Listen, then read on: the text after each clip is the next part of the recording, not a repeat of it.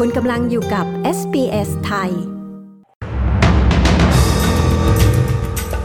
นายกรัฐมนตรีออสเตรเลียประนามการโจมตีโครงสร้างพื้นฐานที่กระทบพลเรือนในกาซา รัฐบาลจะทบทวนแนวทางปฏิบัติของออสเตรเลียในการเนประเทศครอบครัวผู้ย้ายถิ่นที่มีบุตรพิการ รัฐวิกตอเรียอนุมัติกฎหมายห้ามการทำท่านาซี salute ติดตามสรุปข่าวรอบวันจาก SBS ไทย 18 ตุลาคม 2566 กับดิฉัน ปริสุทธ์สดใสค่ะ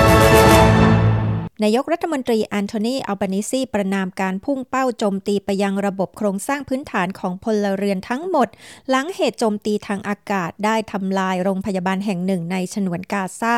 ซึ่งเจ้าหน้าที่สาธารณสุขปาเลสไตน์ระบุว่าได้ฆ่าชีวิตผู้คนไปอย่างน้อย 500 ราย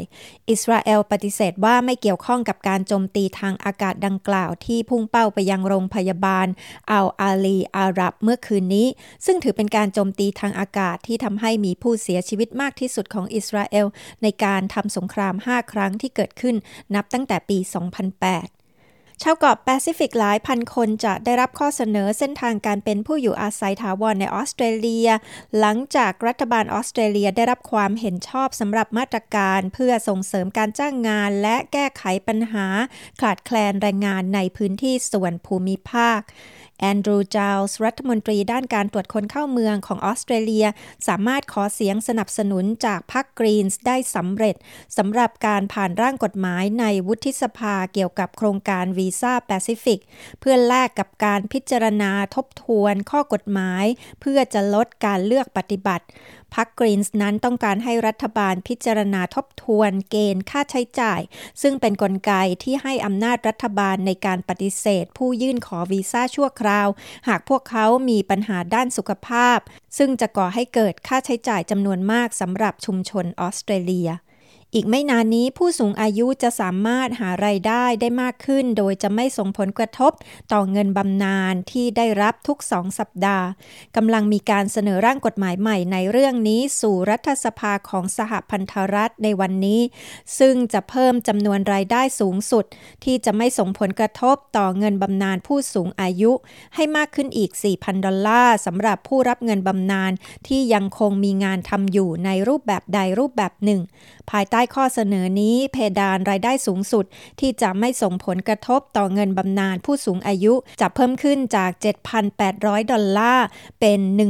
11,800 ดอลลาร์ ตั้งแต่ต้นปีหน้า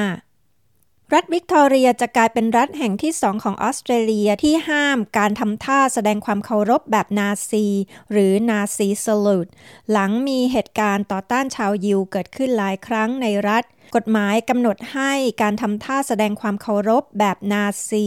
หรือทำสัญญลักษณ์ดังกล่าวในที่สาธารณะโดยเจตนาถือเป็นสิ่งผิดกฎหมาย ซึ่งกฎหมายนี้ได้ผ่านการอนุมัติ ในรัฐสภาของรัฐวิกตอเรียเมื่อคืนวันอังคาร ผู้ที่ฝ่าฝืนจะถูกปรับเป็นเงินกว่า 23,000 ดอลลาร์ หรือจำคุก 12 เดือน ทัสเมเนียเป็นอีกรัฐหนึ่งในออสเตรเลียที่ห้ามการทำท่าแสดงความเคารพแบบนาซีในที่สาธารณะ ทั้งหมดนี้คือสรุปข่าวรอบวันจาก SBS ไทยพุธที่ 18 ตุลาคม พุทธศักราช 2566 ดิฉัน ปริสุทธ์สดใส รายงานค่ะ ต้องการฟังเรื่องราวน่าสนใจแบบนี้อีกใช่ไหม ฟังได้ทาง Apple Podcast Google Podcast Spotify หรือที่อื่น ๆ ที่คุณฟัง podcast ของคุณ